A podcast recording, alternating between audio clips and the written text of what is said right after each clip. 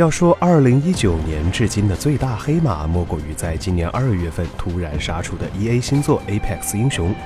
这款由制作过《泰坦陨落》系列的重生工作室开发的免费吃鸡游戏，仅上线一周就拥有了两千万名用户，首月用户就超过了五千万，人气升温的速度堪称令人啧舌。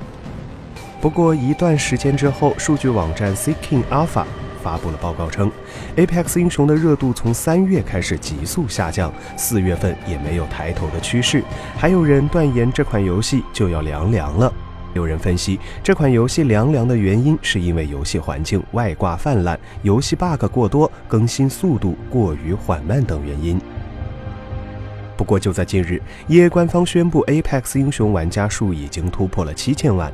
而在众多玩家们猜测这款游戏即将要凉凉的时候，总玩家数还是五千万。短短几个月内，这个游戏不仅没有凉，玩家数还增加了两千万。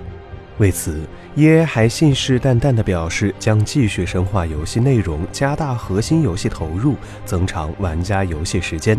更重要的是，一名重生娱乐开发者表示，Apex 英雄登陆 Steam 平台以后，将可以直接启动，完全不需要再同时打开 Origin 平台，并且两个平台之间还能互相联机。如果要使用之前的存档账号，只需在游戏内部登入 Origin 账号即可。